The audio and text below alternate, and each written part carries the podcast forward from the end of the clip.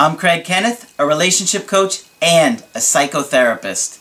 Every relationship is different, and every breakup is different. Work with me, and you'll get professional help on your situation. Just click on the link in the description below, or go to my website, Ask Craig dot net.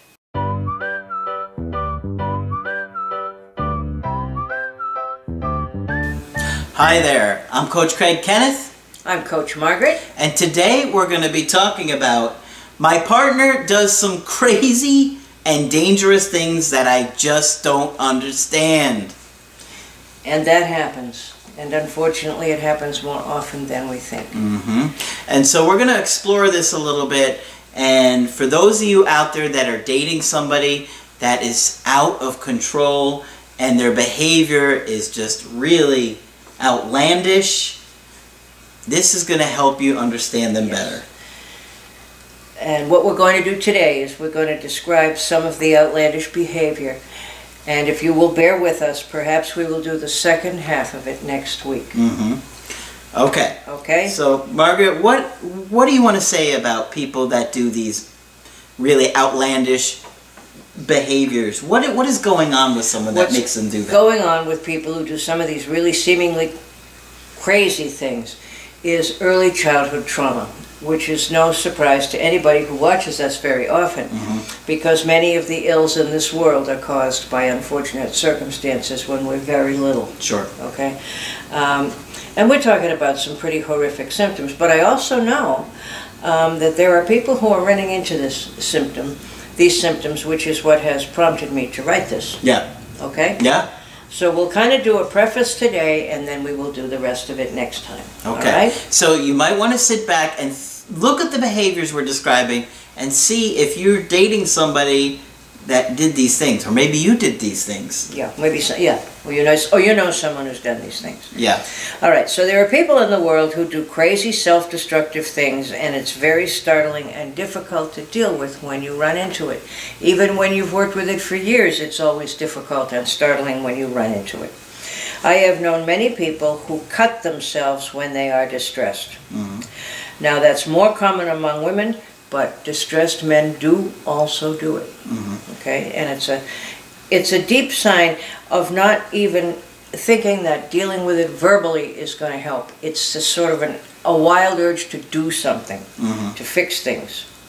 I have known... Now, someone sitting there might be thinking, wait, how does cutting yourself fix anything? Okay, um, and that's of course one of the questions. And what does anybody care if I do it anyway? What cutting yourself does, after much research on it, people have finally figured out, that cutting, the first thing it does is it moves your internal pain to the external. If I have feelings inside that are horrible and scary, and I feel lonely, and I feel angry, and I feel sad, and I have overwhelming feelings I don't know what to do with, if I cut myself, it will temporarily stop the crazy feel feelings. Sometimes for hours, sometimes for days. Okay? So it's like a desperate attempt it's to a, change your internal state. That's exactly right. That's the definition. It's a desperate attempt to change your internal state. And I hope that makes sense, because remember, it, it moves from somewhere inside you to a visible mark, say, on your arm. And now you're not so focused on how you feel on the inside, right. You're focused on, on oh, the outside. The pain on their and arm. Or all the people who find out about it going crazy and coming to your aid. Yeah. Okay? Um, and do people do it just for attention? Sometimes it looks like it, but I think it's much more profound than that. It's a desperate, as Craig said, a desperate attempt to do something or make something change. Yeah. Okay? So cutting is one. Um, I've even known some people who set fires when they felt very distressed.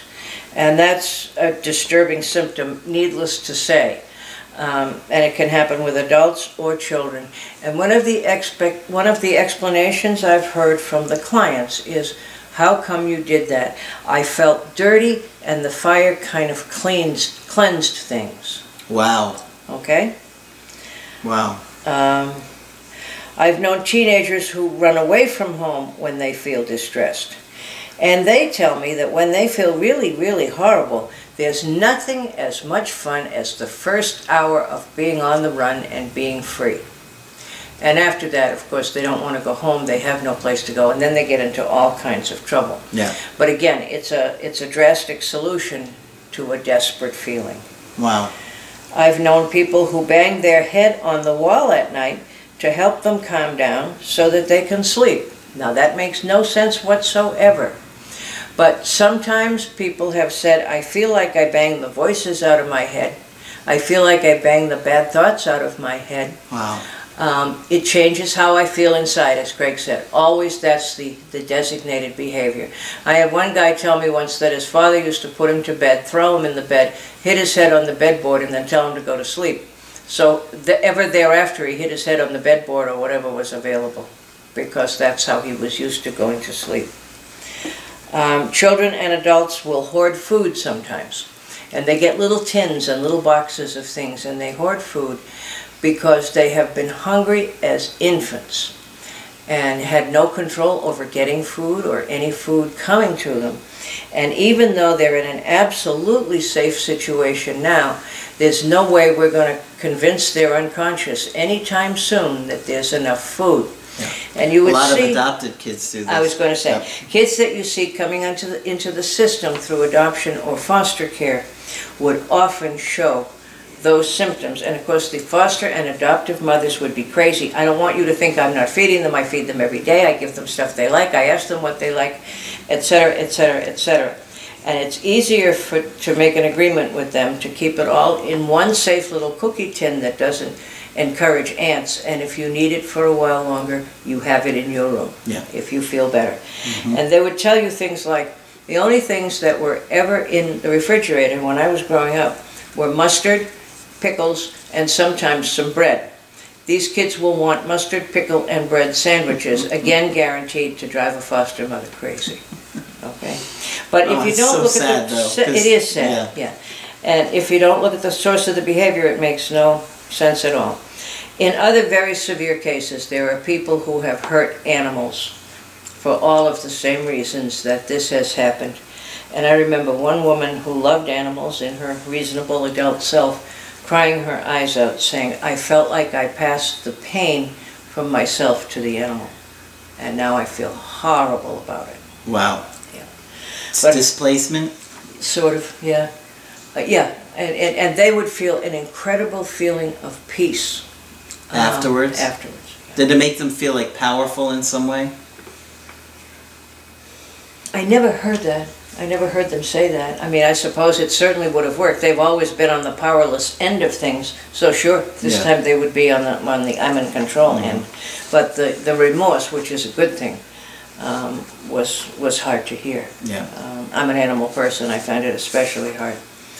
Um, what I'm describing here has to do with early experiences of physical and sexual trauma or outrageous neglect. Remember we said like being left in a crib alone for God knows how long. Um, and it happens. It does happen. And kids get angry and cry, and eventually they just give up crying, and they give up for essentially asking for help because they've given up on getting it. And every once in a while, of course, we would get kids into foster care who wouldn't even cry when they were hungry or hurt because they had long since given up on anybody coming to help them. Horrible. And you had to work with them to get them to the point where they would even seek comfort, let alone take it. Okay? Yeah. Um, and like I was, I was saying to Craig earlier, and then we get those kids into the foster care system and we get them adopted, and when at age thirteen they're in it, really in a bad mood, we seem to be puzzled why. Okay? Little ones can't put words to um, how they feel.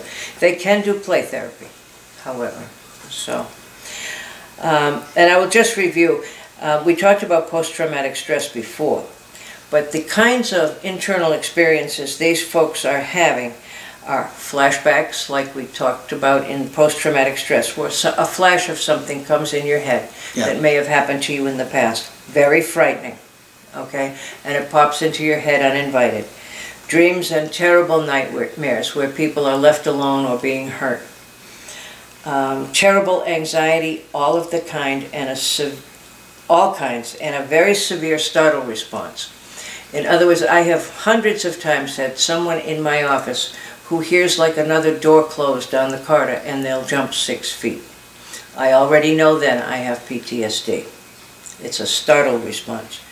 A frightening sensation of being numb, physically and or emotionally or both, where people have been so hurt that they've just learned to turn off their feelings emotionally and physically. And sometimes those people will cut, hoping to feel the pain so they'll still know they're alive. Yeah. And somehow the blood coming out also reminds them that they're alive. It seems like somebody would have to dissociate, yes, for themselves to be that numb. Dissociate means, in its simplest form, say for example a child is being sexually abused in his or her bed, and it does also happen to boys. What a lot of kids learn to do is leave their bodies. Physical escape is not possible. The perpetrator has them. He's big, you're little. So people will learn to leave their bodies and kind of watch the whole scene from the ceiling, like it was another little girl or another little boy. And that's how people get through it. That can be problematic later, but thank God we have the mechanism for children to get through it without experiencing the entire thing. Horrible. Yeah, horrible. Um, and people will, people who are frighteningly numb will also cut, as we said. And a terrible, frightening feeling of being alone, like you would have felt back in that crib when you didn't know when anybody might show up again. Yeah. And in the next... Because you feel the feelings of death. Yes, you do. You think you're going to die. Right. It feels like it. Yes, it does. And so this is hard stuff to hear, but hang on for next week when I will give you some specific examples from my experience, and it doesn't then sound quite so, so scary mm-hmm. when you talk about real people. And real people can recover from this.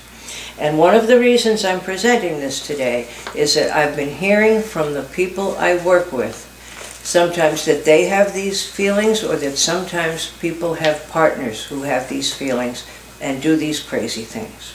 Yeah. All right? So, sorry for the downer, but you need to know. All right? Yeah, there are many of you guys out there that have had a partner sure. that did these behavior and you just couldn't understand it. Can't make any sense out of it, because it makes no logical sense. There's another kind of logic in the unconscious. As you could hear from some of the things, you know, it made me feel better. I hated it, but it made me feel better. Mm-hmm. um, yeah. You know, I've dated a girl that cut herself before. Yes, you did. And uh, it was completely overwhelming, and I didn't understand all this yeah. stuff at the time, and it was just like, what is going on? Yeah. Massive amounts of drinking, but of course it was just a symptom. Right. She had had major abuse right. in her childhood. Right.